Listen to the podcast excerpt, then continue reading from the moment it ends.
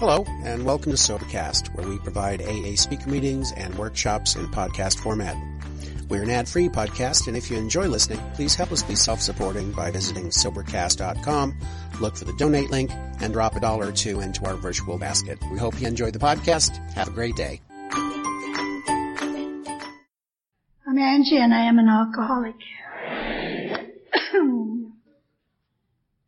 I want to thank Kathy, Craig, and the committee for inviting me. I'd like to thank my body for not giving me asthma this morning. And I also like to thank my head for not letting me sleep last night. So other than that, I'm fine. And I heard Clancy last night, and um, I, was, I thought the first time I ever knew there was a Clancy was when when he was eight years sober. And he was always throwing zingers there to people and pissing people off, just like he is now. and and I, you know, I just thought, why would a person, because he's all over the place, like fertilizer all over the place, and I'm thinking, why why would a person such as Clancy, or even myself, still get up here and listen to the same old dead story you got to say over and over and over again? And then, you know what it came to me? Is that the gratitude inspires a passion. It wakes up a passion and a love for this program. And the opportunity to get up to a, the podium and vomit out our pain. That's what it amounts to. That's what's happened to me. So over and over and over again until it gets filled up with the spirit and the love of Alcoholics Anonymous. I am really, really very grateful today to be able to stand up here. For those of you that heard me say the last time I was over here that I wasn't going to speak anymore, I lied, okay?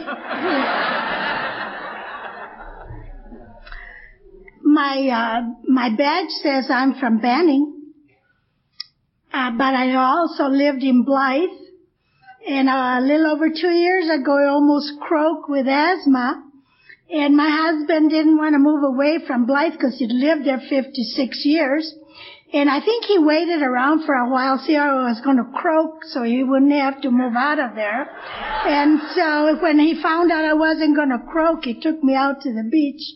It's a little too far from Blythe, so he moved me over to Beaumont so he could drive to Blythe.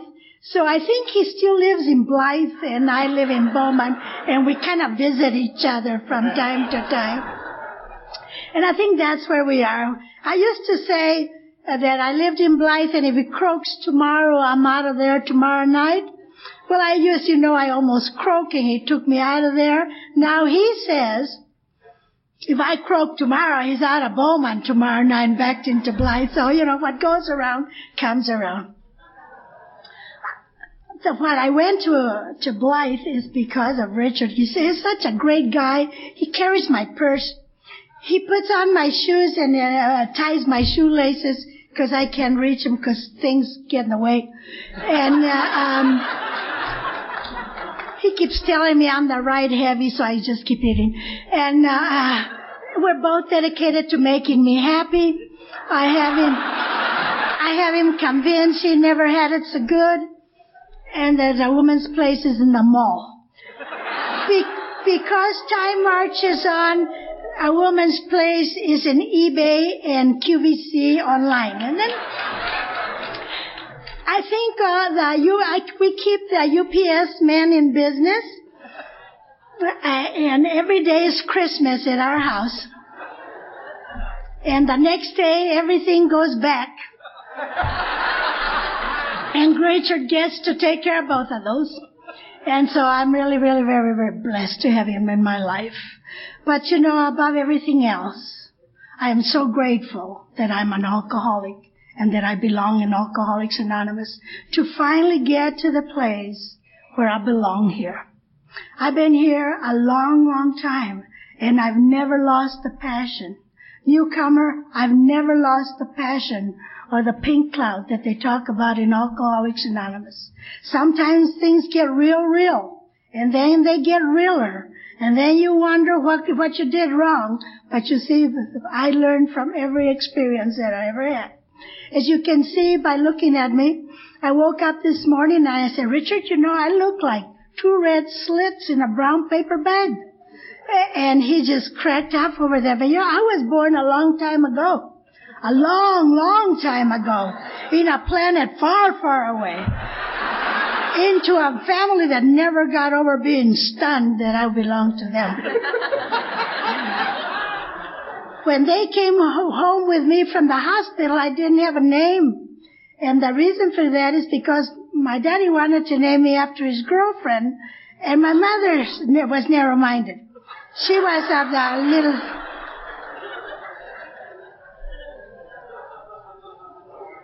My name should have been Lupe, and you know what? Uh, not too long ago, I ran into a, a man that had known me since I was two years old. I mean, that's really a long time ago.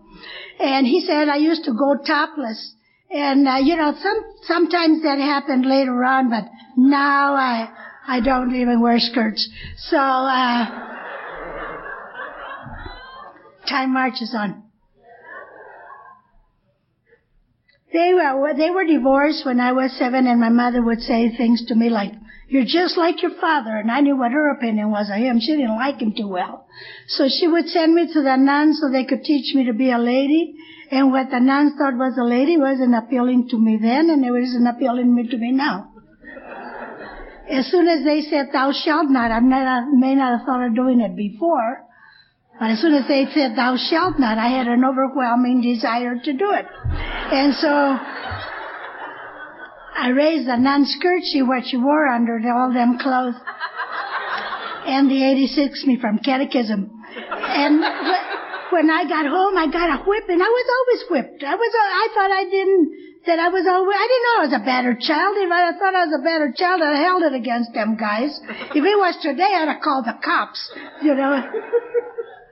Never mind that I was running away from home when I was three.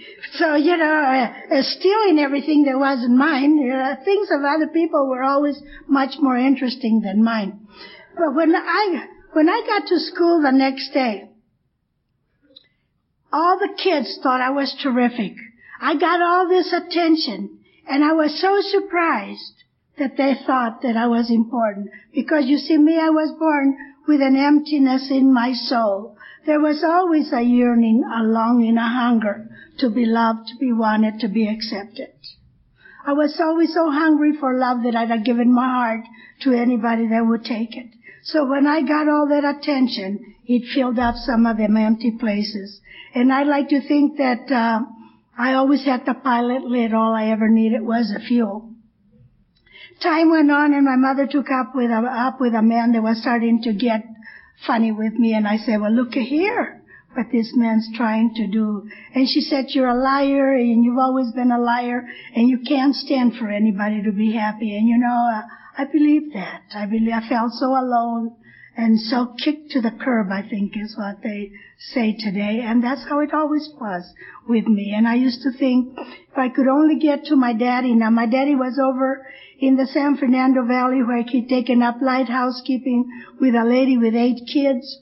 And he used to take people up north to pick grapes and prunes. And we were fruit pickers. And God, just in case you didn't know, I'm a Mexican. And God made two kinds of Mexicans as fruit pickers and non-fruit pickers. And I'm not a fruit picker. They try to make a fruit picker out of me. In fact, I've really gotten a, really close to a lot of things, but I've never been, never been in any danger of being addicted to work. And, uh, and, and Richard knows this, so he says if he ever feels like he's going to croak, he's going to run to the freeway and eat a Peterbilt so I can, uh, or a Mac truck so I can get double indemnity on his insurance. Isn't it great? I just love him so much.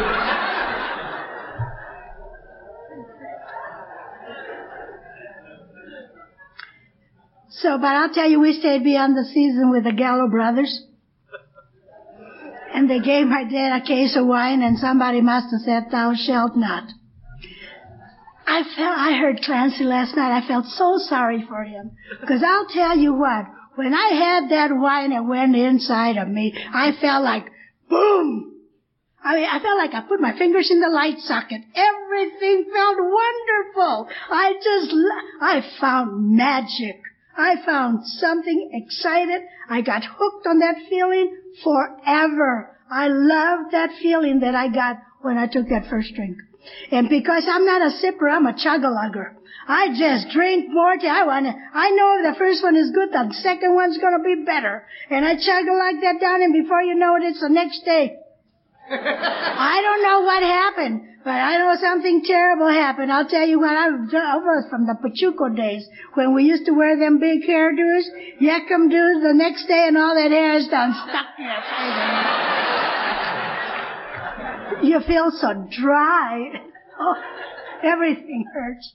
You get under the water and you get drunk all over again with that water. Oh, it was terrible. My clothes is tore, torn. I didn't know what had happened. I knew it was something terrible. I could, I could see it in their eyes. You know, they get their eyes that I told you so, that contempt, that disgust.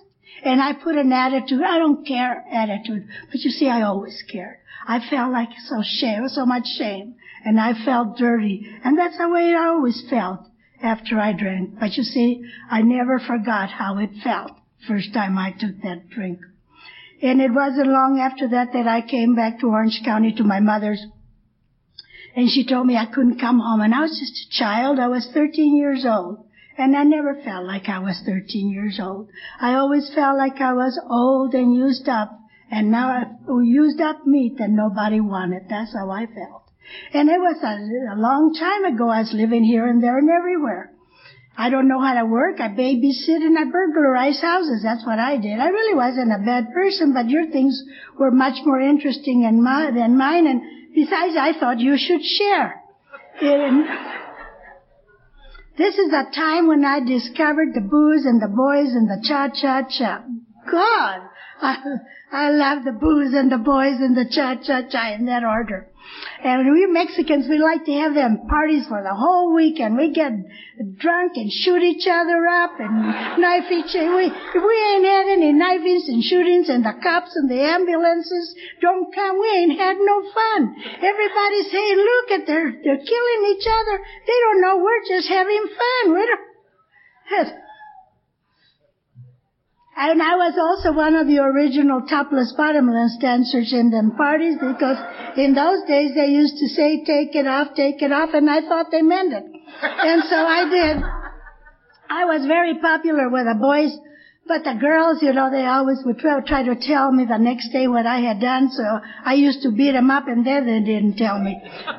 Violence is the way I handled anything that uh, that was embarrassing or that shamed me. And so the day came when the state of California discovered me. They didn't understand that my case was different, and they took me for before a judge, and there sat my mother and my aunts and all their mother purple lip little people, purple lip because they're Mexicans, they don't have blue lips. And with that, that look, you know that look, we told you so, huh? And the judge asked me, well, young lady, what do you think we ought to do with you? Well, I put my collar up and scrunched down on my seat. I say, you're the judge, man. You ought to know. It was the wrong time to have that kind of a... Send me and my attitude to do a little bit of time for the state of California.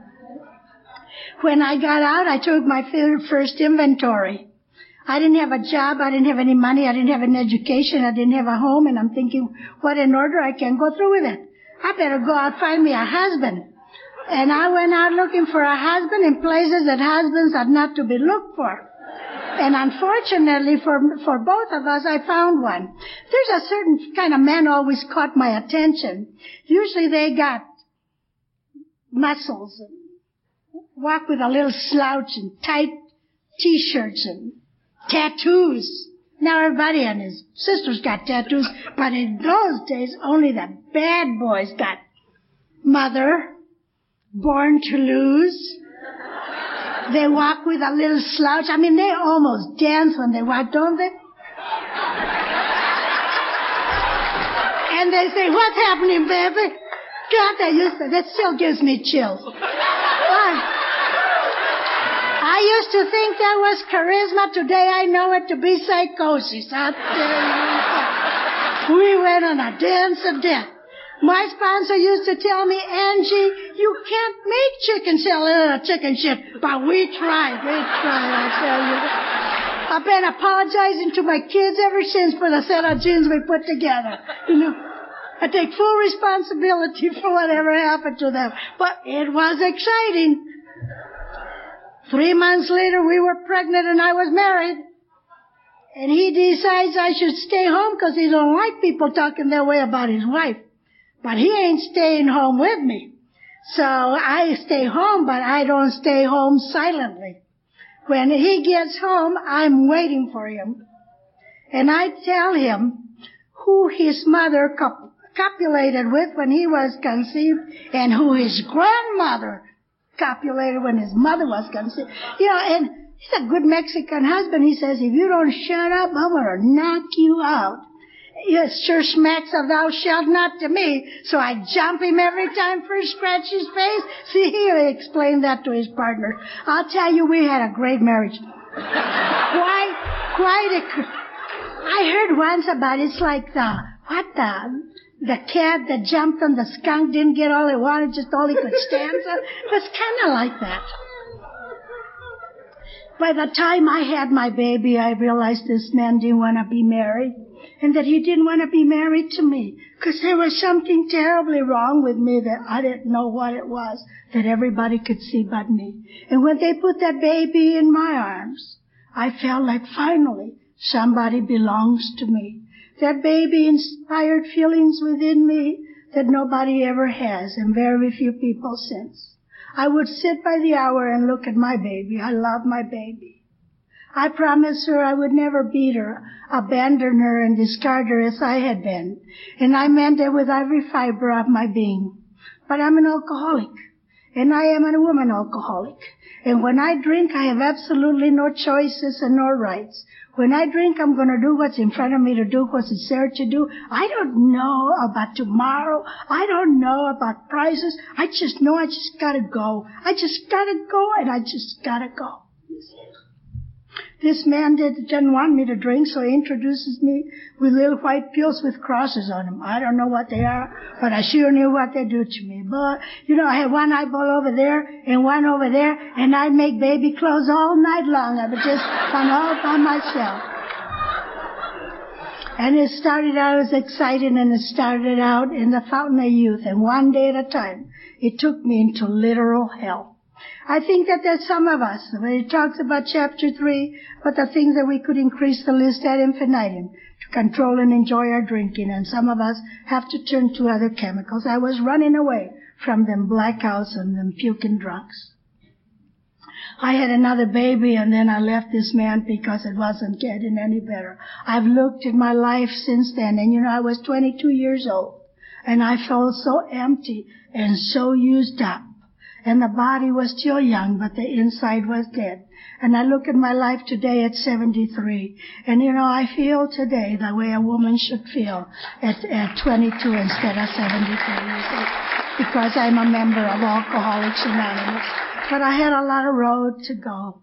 Uh, this is a time when I spent five years as an unprotected bar-drinking woman. I know the feeling of degradation and self-loathing that an alcoholic woman has when she's unprotected and she drinks in bars, when many a times I had to come home to that cold water shack where two little girls lived, that the romance of being a mother had long since died, and their responsibility for them choked me. You see, they had nobody else but me to take care of them, and I resented. I couldn't, I was a child needed taking care of, and I had to go out and do whatever I had to do to support them little girls. And they had the big eyes. They were terrified because I didn't, they didn't know whether I would wake up and start screaming and yelling and hitting or hugging them and crying, you see. And I didn't know either. And there was many times when I started hitting, and once I started hitting, I couldn't stop, and I wouldn't stop until there was blood and then there was tears. Well, there was one time a little voice kneeled in front of me and said, Mommy, Mommy, please don't hit me anymore. And I had that little voice many years later say, Mommy, Mommy, please, please come and get me from jail. I can't stand it here one more day. And the first time I couldn't because of my disease. And the second time I couldn't because of her disease. And those are the heartaches. You know, I know the book talks about we will not regret the past nor wish to shut the door on it. And I do not regret my past. But whoever wrote that could not have had the heart and the soul of a mother. The regret, I regret the things that I did to two little girls, two innocent little girls. And yet it is because of those regrets and those heartaches about my little two, my little girls that I have learned to have a tender heart and, and an understanding today of the pain that a mother goes through. And I'm sure that fathers too, but because I'm a woman, I understand the women for the pain and the guilt and the regrets of the type of mother that has to be an abuser because there's no other way but violence many times. After five years, I started getting letters from this dope fiend husband that was someplace in Texas getting the cure and says, babes, this time it's going to be different. And so it was. He came uh, out and we he knifed me and because I wouldn't stop drinking and I called the cops on him, and four days later, he apologized, called and apologized to me, and so we came to Las Vegas to get married. I've been married in Las Vegas three times, and I really, I, I'm a multi-marrier. I've been married five times to three husbands. Richard is my current husband, but uh, who knows? Some good-looking guys out there, I look at them today, I may be old, but I ain't dead.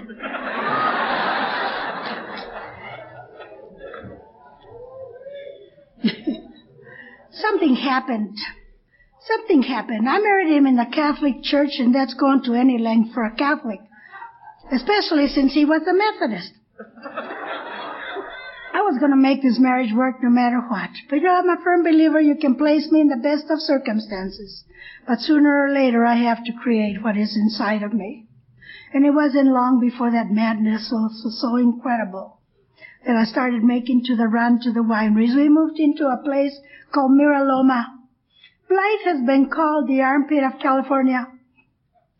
But my experience in Miraloma was another part of the anatomy not worth mentioning.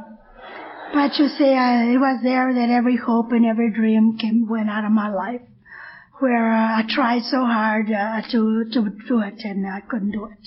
He, when he started making the runs the, back to Orange County to his connection, I started making the runs to the wineries, and something happened to my drinking.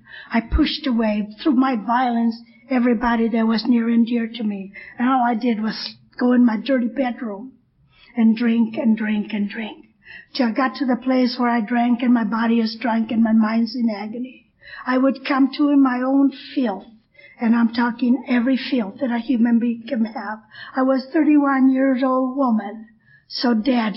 Everything was dead except my body. I just wanted to die. And I waited until this man was home one day, and I told him I was going to kill myself. And he said, okay, and went back to watching television. We had a slight communication problem. And uh, when I, I took, I guess, enough pills to kill a horse, and all I did was sleep for two days and two nights. And when I came to, I wasn't glad to be alive. I came to, and it has got to be the loneliest day of my life, when I couldn't drink, and I couldn't be sober, and I couldn't live, and I couldn't die. And there was a madness inside of me, knowing this man had...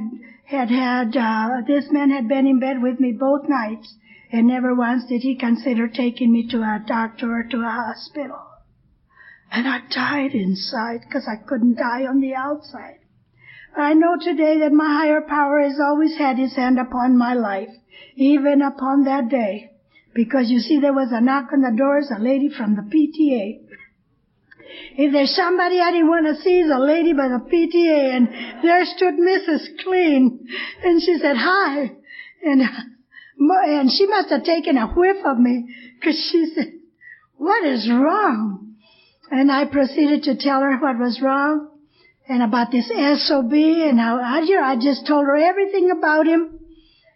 in that moment of weakness, and uh, something happens to me when I start talking. People get a glazed look in their eyes. And, uh, but uh, that's okay. I'm familiar with that. But when, when they get an interested look in their eye, I say, uh-oh.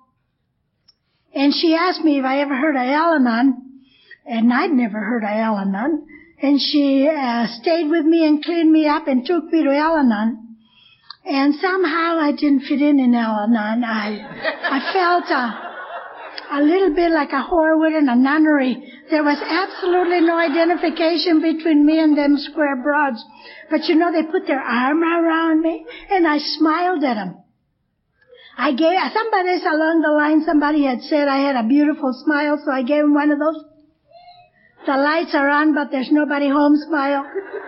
And I thought I fooled them. I found out later on they would laugh at me. I thought they, that they, that I had them fooled. And I, she, I would go every so often to Al-Anon. I, I, I just would go to Al-Anon, then go back into the trash can, to the garbage can, and one day I didn't hear nothing. I heard the word release. So I went home and told him in detail how I was going to release him. So he used to sleep in a corner with a knife under the pillow, and I'd sit in the other corner and watch him. When he go dozing off, I go take a little peek at him, and he go, oh, God. I loved that. I was almost sexual. It felt so good to me. Then he would say unkind things to me. He'd say, baby, I may have a monkey on my back, but you got an orangutan. And one day I came home and he was gone. He took everything with him. That's the way it had to be. Because, you see, I had the feeling inside of me, do anything you want to me, just don't leave me. And I'd have stayed there till he'd have killed me. Or I'd have killed him, you see, because that's, I didn't know there was another way to go. And because bad luck comes in bunches, they got together, them Al-Anons, and they threw me, they just threw me over to their husbands who they didn't like either. And they designated that poor soul that had inflicted me upon them to take me over there. And they, she took me to an old dilapidated old house in Pomona. She took me through the back because I'm a Mexican.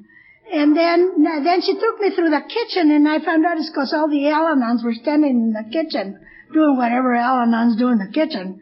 And I walked through them people. I didn't look at their faces. I knew the look of contempt and disgust that the clean people always had for me. See, I walked through them people, looked through my feet. I walked into a room. The first thing that I heard was the music of Alcoholics Anonymous. There's music and there are words here. And I didn't hear the words, but I heard their music. They were laughing. They were talking. They were loving each other, just like we do at every meeting. You see, but I had never heard that. They were laughing. Do you know how long it had been since I had left? And I loved how I felt when I was with you from the first moment I came to you. And I looked around and I said, it's too bad I'm not an alcoholic. If there's another name for the disease that you and I have, it's called I ain't got it. Now, I know I'm weird, and I know I'm different, and three steps ahead of the man with a butterfly nut. But I know I'm not an alcoholic. I used to be an alcoholic, but I cured with the benzodrine. I just not, I just don't know how to do the balance anymore. You know, you only can get it all. You have to be very busy and a great chemist if you're out there to balance it out, everything out. So I said, I looked around at all them sober, single, good-looking young guys, and I said, I'm going to get me one of those. And I did. My higher power knew what caught my attention. And so I came around Alcoholics Anonymous for ten months as a visitor. And people would never say, you don't belong here. Somehow you understood I've been kicked in the teeth by life and rejected by everybody I come in contact with, and I couldn't have stood any more rejection. You put your arm around me and you said the most important words that you and I have to say to one another. Said, keep coming back. Keep coming back. What a disappointment it was to me when I found out you were telling that to everybody. I thought it was just... Other than that, I'm not self-centered.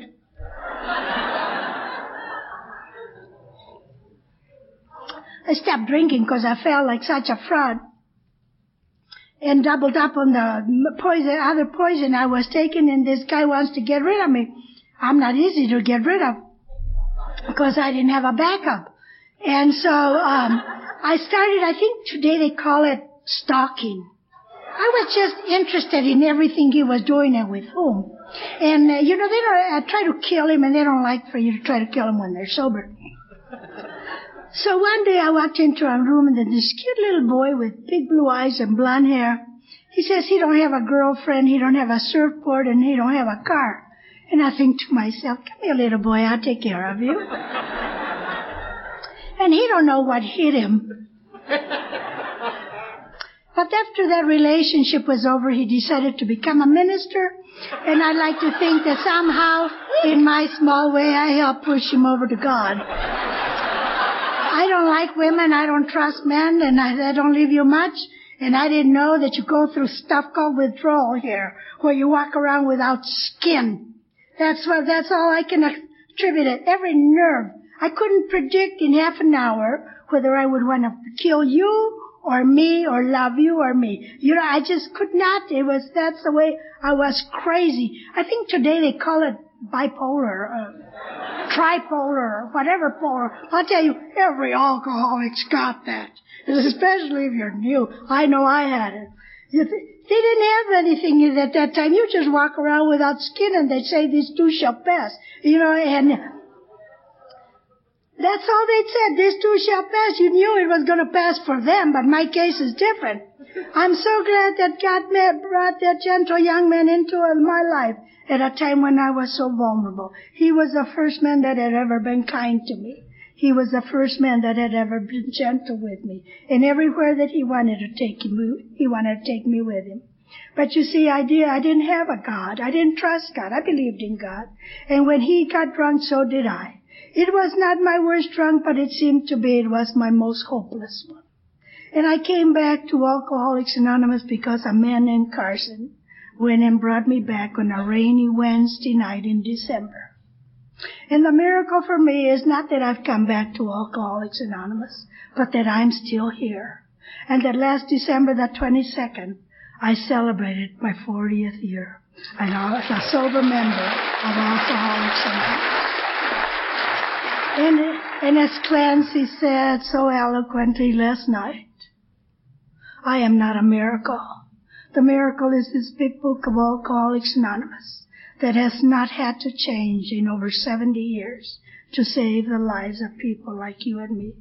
Heard a speaker say once, it's a long way from here to Akron, Ohio. It's a long way. But you see, there is a power in here that grabbed me.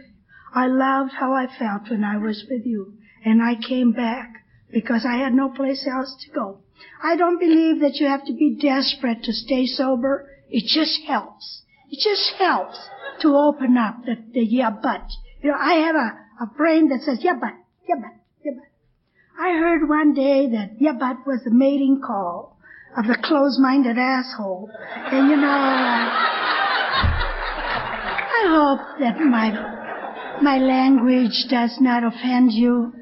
It offends me, but it happens anyway.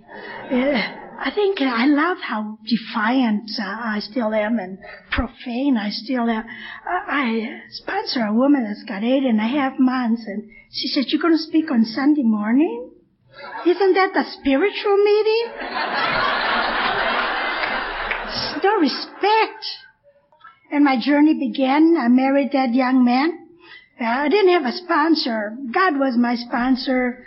And then one day I told Clancy I didn't have a sponsor, and he was ugly to me, just like he's ugly with a lot of other people. So I went and got a sponsor. That she talked to me and sponsor. I don't know what she's talking about. I just, I treated her like I treated the priest. You just tell them what they want to hear. And uh, I believe that the first five years I just gathered information. I went to a lot of meetings, and, and I got involved, and I still didn't like a lot of you, uh, mostly mostly the women. I'm glad they didn't have a lot, a lot of young women at that time, because I was with that young guy, and I was like a monkey with his monklet, protecting him from them young girls.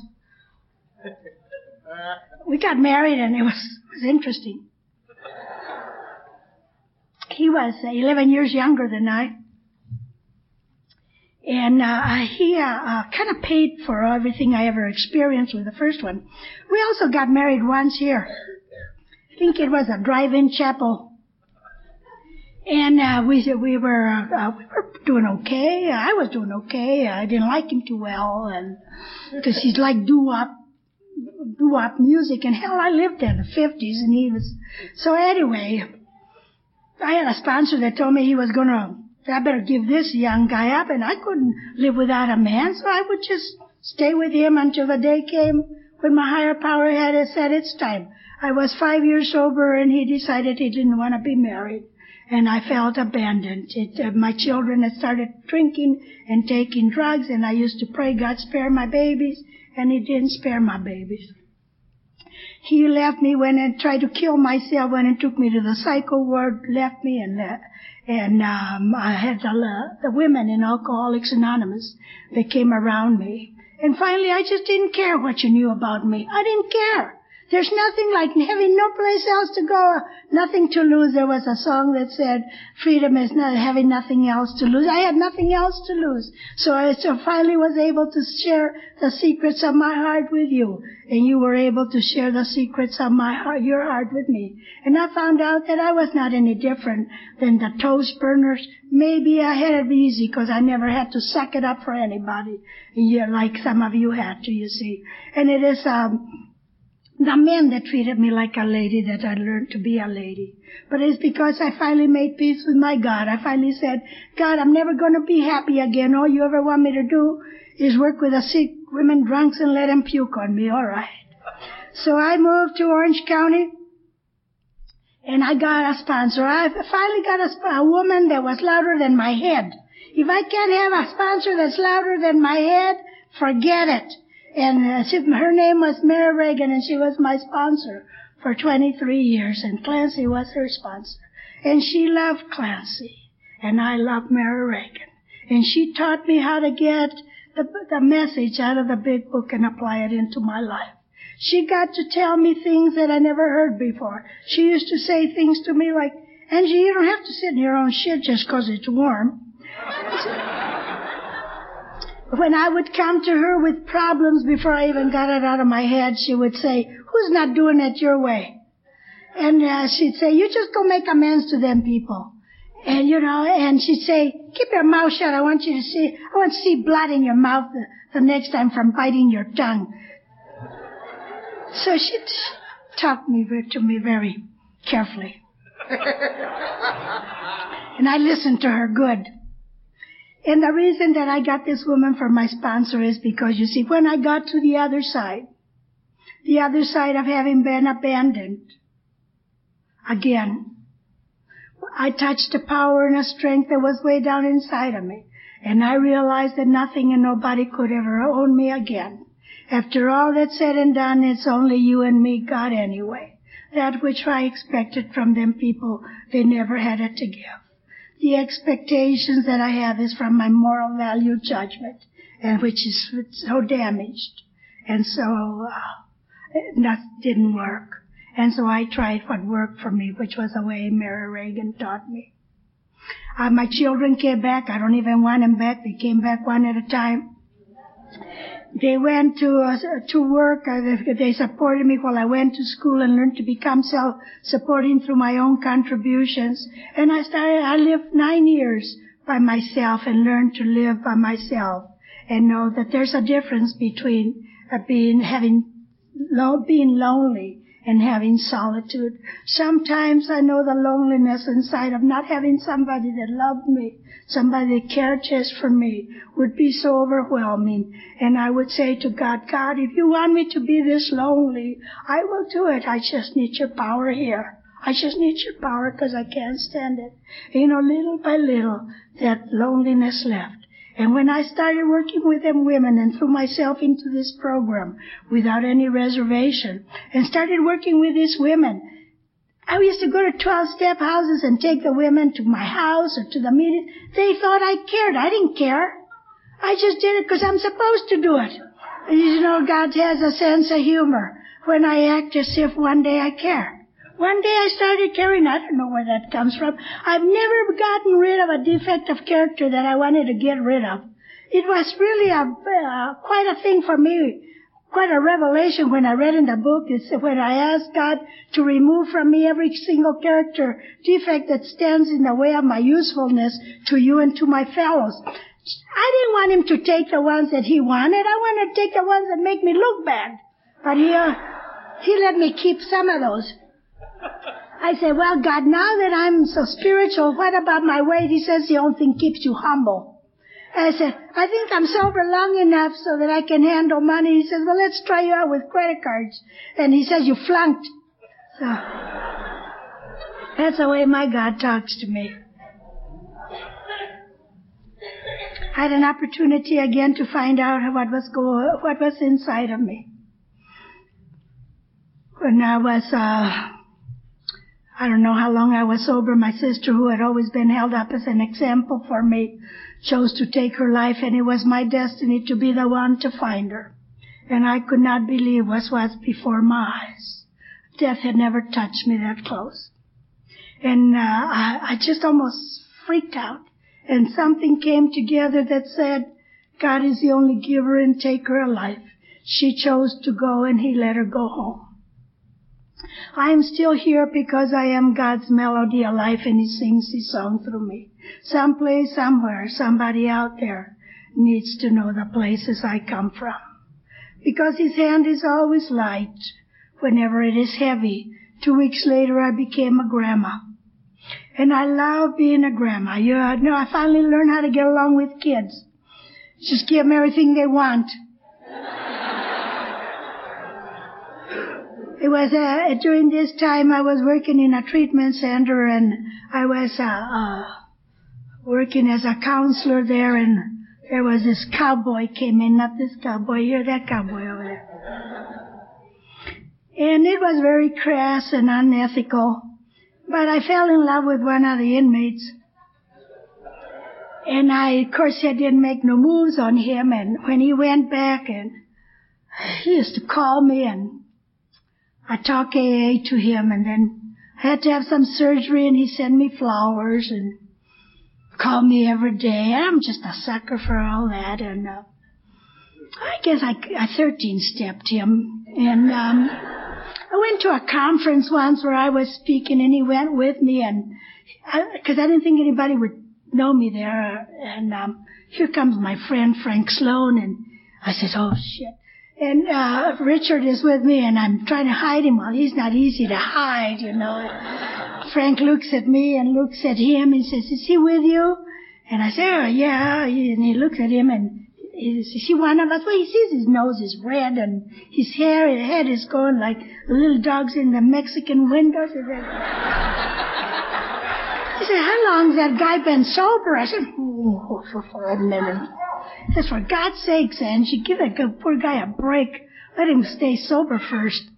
And I, it hurt my feelings. I went to my sponsor, and I said, Mary, because I also like to whine a lot. And uh, she said, Angie, he's a nice guy. If you don't want him, I'll take him. She said, just tell him you scooped him in before somebody else does. If you're afraid somebody else is going to tell, somebody's going to find out something about you, just tell them, and then you won't be afraid. You see, it's a fear of you knowing who I am that brings the barriers. You know, I know that the highest we get here is sober, and the best we can be is human, and that humans do it right all the time except when we don't. You know, God wanted perfect, he'd have made robots. You know, but we're all so colorful, and it doesn't matter. I got over uh, trying to get well. You know, it's amazing how I thought you so live long enough to be sober year, forty years, you should be well. You don't. You still get the stuff. I, you know, my granddaughter, the one that I adored, and now she's got, I got a great grandson. She called me up and said something to me, and I said, you know what I said to her? I said, F you, and hung up. I said, I can't believe that came out of my mouth. Me, the spiritual giant. I sponsor some women that are here, and they're going to hold it against me. You know that they are, huh? You know, I just love sponsoring today. I know that uh, I can't speak so much anymore because I don't have the wind that I used to have. But yeah, because it takes other directions. The love and the passion takes other directions. You know, I love sponsoring that new one. She's got eight and a half months. Her name is Shelley, and she spent nine years going in and out. And I'm louder in her head. And I told her, you just do everything I do. You don't have to believe in God. I'll be your God. You just do everything I tell you right now. And you know, she's sober eight and a half years. I believe that I should be their first higher power, and then it's my job to switch them over to their higher power. I don't want nobody hanging on me like a possum with twenty, thirty tits.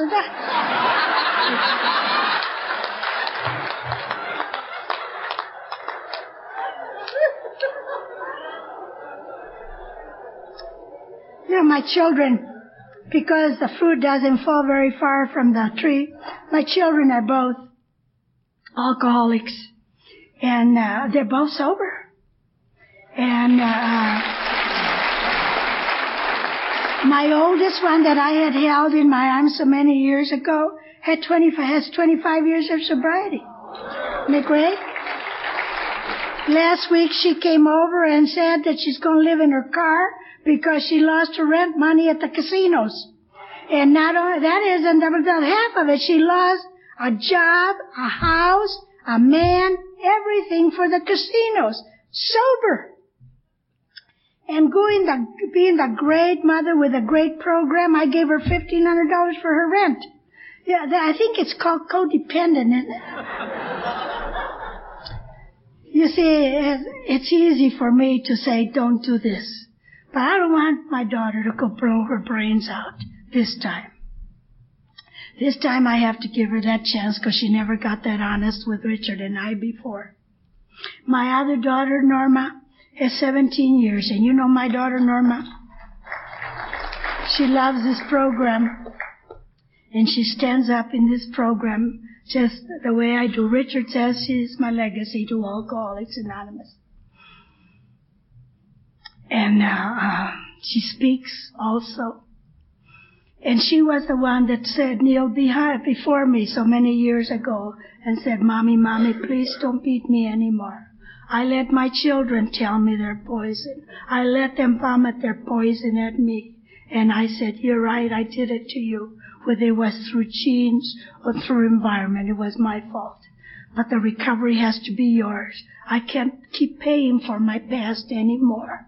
You have to learn how to forgive me because I'm not going to go through this anymore. I'm ter- I made my amends to you and I can't do any more. If I could cut my arms off and give them to you, I would. Could cut my heart off and give it to you, I would. But I can't. Your recovery is yours. So I'm grateful that they're members of Alcoholics Anonymous, but they have their path, just like I have my path. I took that granddaughter that I said F you to her, to her one time to a convention with me when she's still little and in love with her granny. And uh, um, I had a big white blouse with it covers a multitude of tortillas and bullet beans and white pants. That, uh, and she looked up at me and she said, Grandma, you look just like the white angel. And I looked at this child that never saw me drink again. She never saw me crawling around in my own filth, uh, so so bloated. And sometimes so beaten up. That my daughter, she never had to hear what her, her mother had to hear and her sister. Flesh hitting against flesh and screams of pain and screams of anger. She's never had to see me battering her like I battered her mother and her grandmother. You see, all she's seen is what you've done with me. And I could, there was a dirty bedroom that I lived in Miraloma, where I couldn't get out of bed, and I couldn't drink, and I couldn't be sober. And I couldn't, and I lay there in agony and cry out in agony. And there's no road that leads from there to here. I could never have unraveled it to tell you that today Richard and I still love each other, and still he tells me that he loves me, and I, every day, and I tell him too. If he dies tomorrow, if I die tomorrow, none of the people at my house have to regret anything that they have that have experienced with me, because we've all said the forgiveness and the I love you. And I'm sure the last chapter isn't written with my granddaughter. She's still young and stupid, and I know by being young and stupid, I know about being old and stupid, but, uh, you know, it's just, uh, I've had an opportunity this year to, to uh, reunite with a friend that I had, was in her wedding fifty-seven years ago, and with a boyfriend that I had fifty-seven years ago. I haven't seen him. I don't, I want him to remember me when I was sixteen, not when I'm seventy-three. Cause, you know, vanity just dies hard. Uh, I want to thank you so much for inviting me. You may not see me again. On the other hand, you just might. Thank you.